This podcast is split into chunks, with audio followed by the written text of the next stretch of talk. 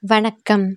பொன்னியின் செல்வன் ஐந்தாம் பாகம் தியாகச் சிகரம் முப்பத்தைந்தாம் அத்தியாயம் குரங்குப்பிடி. வந்தியத்தேவன் கவனமாக காது கொடுத்து கேட்டான். ஒரு நிமிட நேரம் காலடி சத்தம் கேட்பது போல் இருந்தது. சட்டென்று அது நின்றது. மறுபடியும் கேட்டது. இப்போது அந்த சத்தம் பின்னோக்கி செல்வது போல் வர வர குறைந்தது. ஐயா மேலே போகத்தான் வேண்டுமா? திரும்பி விடுவது நல்லதல்லவா? என்றாள் மணிமேகலை. இளவரசி முன் வைத்த காலை பின் வைப்பது எனக்கு வழக்கமில்லை என்றான் வல்லவரையன். பிடித்தால் குரங்கு பிடிதான் என்று சொல்லுங்கள். முன்னொரு தடவை தங்கள் தோழி சந்திரமதி என்னை குரங்கு மூஞ்சி என்று வர்ணித்தால் அல்லவா? முகத்திற்கேற்பதானே பிடியும் இருக்கும். இவ்விதம் சொல்லிக்கொண்டே வந்தியத்தேவன் இதுகாரும் மணிமேகலையின் பின்னால் வந்து கொண்டிருந்தவன் அவளை தாண்டி கொண்டு முன்னால் போக முயற்சித்தான். அதை மணிமேகலை தடுக்க பார்த்தாள்.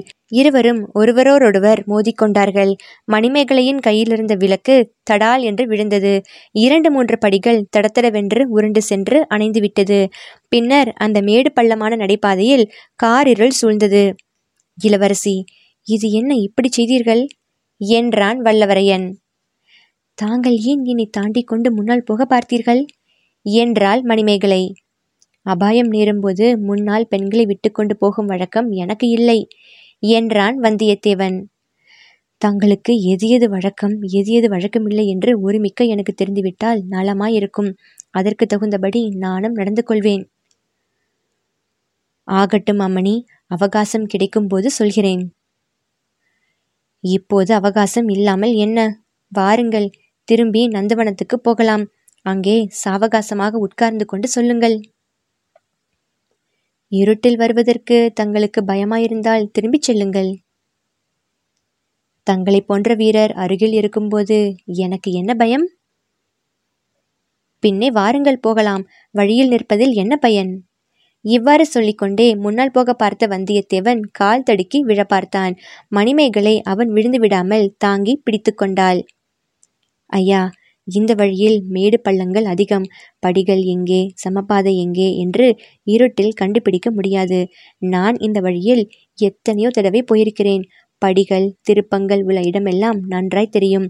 ஆகையால் தாங்கள் எவ்வளவு சூராதி சூரராய் இருந்த போதிலும் என் கையை பிடித்துக்கொண்டு பின்னால் வருவது நல்லது. இல்லாவிட்டால் வேட்டை மண்டபம் போய் சேரமாட்டீர்கள். வழியில் கால் ஒடிந்து விழுந்து கிடப்பீர்கள். என்றாள் மணிமேகலை.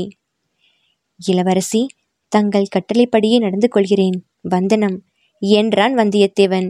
இருட்டில் மணிமேகலை வல்லவரையனுடைய ஒரு கரத்தை பற்றி கொண்டாள். வந்தியத்தேவனுடைய கரம் ஜிலிட்டிருந்ததை தெரிந்து கொண்டாள். இவர் பகைவருக்கு அஞ்சாதவர் சதிகாரர்களுக்கும் பயப்படாதவர். இந்த பேதை பெண்ணின் கையை பிடிப்பதற்கு இவ்விதம் ஏன் பயப்படுகிறார்? என்று அவள் உள்ளம் எண்ணமிட்டது. சிறிது தூரம் இருவரும் மௌனமாகச் சென்றார்கள். வந்தியத்தேவன் அடிக்கடி தடுமாறி விழப்பார்த்தான். ஒவ்வொரு தடவையும் அவன் விழுந்து விடாமல் இருக்கும் பொருட்டு மணிமேகலை அவனுடைய கையை இறுக்கி பிடித்து கொள்ள வேண்டி நேர்ந்தது. நரகத்துக்கு போகும் வழி இப்படித்தான் இருள் அடர்ந்திருக்கும் என்று சொன்னான் வந்தியத்தேவன். ஓஹோ தாங்கள் நரகத்துக்கு போய்விட்டு வந்திருக்கிறீர்களா? என்று மணிமேகலை கேட்டாள். நான் நரகத்துக்கும் போனதில்லை சொர்க்கத்துக்கும் போனதில்லை பெரியோர்கள் சொல்லியிருக்கிறார்கள். அவர்களுக்கு அவர்களுடைய பெரியோர்கள் சொல்லியிருப்பார்கள். சில காலத்துக்கு முன்பு வரையில் நாலு பேருக்கு முன்னால் வருவதற்கு கூட கூச்சப்பட்டு கொண்டிருந்த இந்த பெண் இவ்வளவு வாசாலகம் உள்ளவள் ஆனது எப்படி என்று வந்தியத்தேவன் சிந்தித்து பார்த்தான். நரகத்துக்கு போகும் வழிதான் இருட்டாயிருக்கும். சொர்க்கத்துக்கு போகும் வழி எப்படி இருக்குமாம்?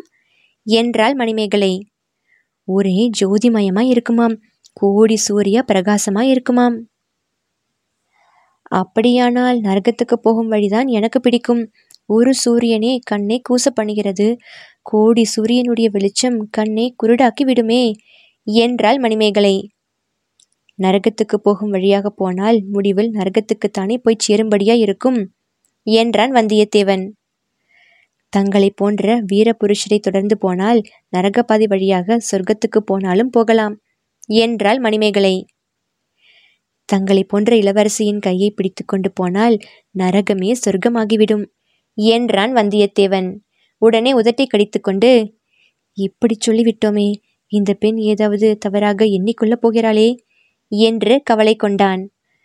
தங்களுடைய கரம் ஜிலிட்டிருப்பதை பார்த்தால் தாங்கள் சொர்க்கத்துக்கு போகிறவராக என்ன இடமில்லை.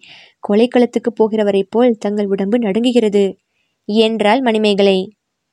இளவரசி இந்த பிராயத்தின் முடிவில் எனக்கு கொலைக்களந்தான் காத்திருக்கிறதோ என்னமோ? தாங்கள் தானே முன்வைத்த காலை பின் வைப்பதில்லை என்று பிடிவாதம் பிடிக்கிறீர்கள். வேட்டை மண்டபத்தில் எத்தனை கொலைக்காரர்கள் இருக்கிறார்களோ என்னமோ? அவர்கள் எத்தனை பேர் வேண்டுமானாலும் இருக்கட்டும். அவர்களுக்கு நான் பயப்படவில்லை.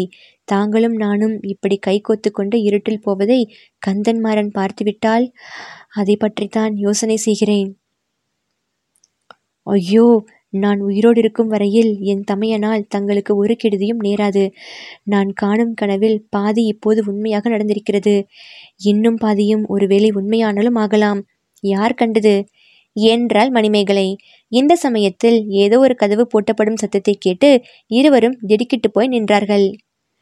வேட்டை மண்டபத்துக்கு சமீபத்தில் வந்துவிட்டோம் என்ற மணிமேகலை மெல்லிய குரலில் கூறினாள். இதற்குள் சற்று தூரத்தில் சிறிது வெளிச்சம் தெரிந்தது. வர வர அவ்வெளிச்சம் அதிகமானதுடன் அவர்களை நெருங்கி வந்ததாக தோன்றியது.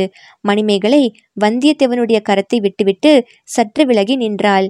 அடுத்த நிமிஷத்தில் ஒரு கையில் தூக்கி பிடித்த விளக்குடன் இன்னொரு கையில் முறுக்கி திருகிய வேலைப்பாடு அமைந்த கூரிய கத்தியுடன் இடும்பன்காரி அவர்களுக்கு எதிரே தோன்றினான்.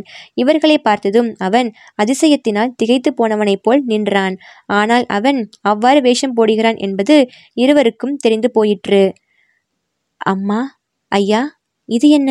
இந்த இருட்டில் இவ்விதம் தனியாக கிளம்பினீர்கள்? அடிமையிடம் சொன்னால் விளக்கு பிடித்து கொண்டு வர மாட்டேனா எங்கே புறப்பட்டீர்கள்? என்று கேட்டான். இடும்பன்காரி மலையமான் படையெடுத்து வருவதாக செய்தி வந்திருக்கிறது அல்லவா?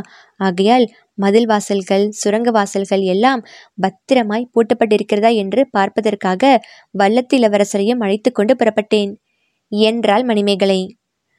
அதிசயமா இருக்கிறது தாயே நானும் அதைத்தான் பார்த்துவிட்டு வருகிறேன் என்றான் இடும்பன்காரி. அப்படித்தான் நினைத்தேன். நாங்கள் வரும்போது கொண்டு வந்த விளக்கு வழியில் விழுந்து அணைந்து விட்டது. இங்கே கொஞ்சம் வெளிச்சம் தெரிந்தது. நீயாய்த்தான் இருக்க வேண்டும் என்று எண்ணி மேலே வந்தோம். சின்ன எஜமான் பார்க்க சொன்னார்கள். அதனால் போய் பார்த்துவிட்டு வந்தேன்.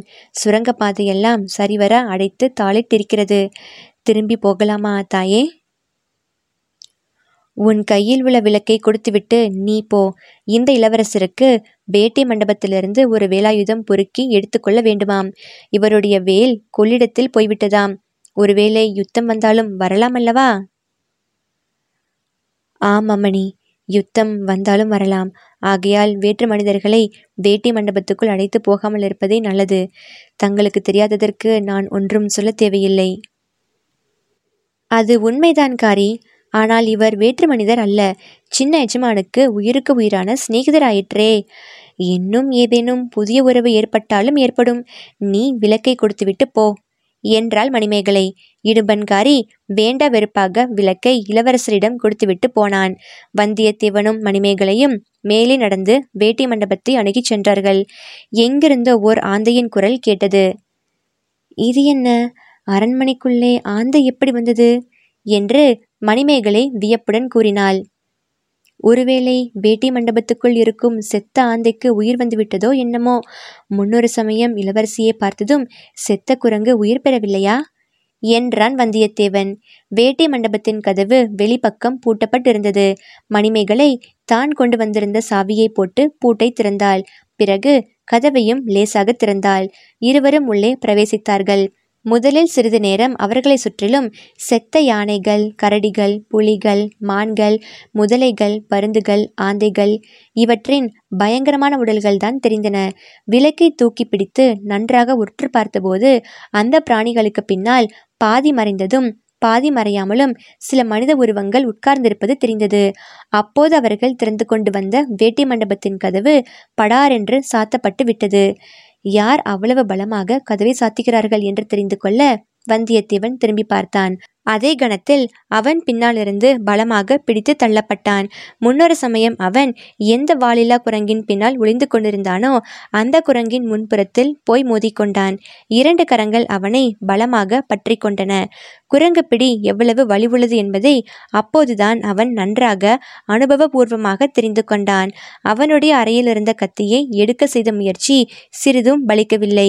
அப்பால் இப்பால் அவனால் திரும்பவே முடியவில்லை. குரங்கின் கைகள் அல்லது குரங்கின் கைகளோடு சேர்த்து வந்த இரண்டு மனித கைகள் அவனை அவ்வளவு பலமாக பிடித்து கொண்டன. இன்னும் இரண்டு கைகள் அவனுடைய அறையில் இருந்த கத்தியை அவிழ்த்து எடுத்துக்கொண்டன ஐயோ! என்று பயங்கரமாக அலறிக்கொண்டு அவன் அருகில் ஓடி வந்த மணிமேகலையின் மார்பை நோக்கி அந்த கத்தி நீட்டப்பட்டது. சத்தம் போட வேண்டாம். சிறிது நேரம் சும்மா இருந்தால் நாங்கள் சொல்கிறபடி கேட்டால் உங்கள் இருவருடைய உயிருக்கும் அபாயம் இல்லை. சத்தம் போட்டீர்களானால் இருவரும் உயிரிழக்க நேரிடும். முதலில் இந்த அதிக பிரசங்கி இளைஞன் இறந்து விடுவான் என்றது ஒரு குரல். அது ரவிதாசனுடைய குரல் என்று வந்தியத்தேவன் தெரிந்து கொண்டான். இளவரசி சற்று சும்மா இருங்கள். இவர்கள் எதற்காக வந்திருக்கிறார்கள்? எனத்தான் சொல்கிறார்கள் என்று கேட்டு தெரிந்து கொள்ளலாம்.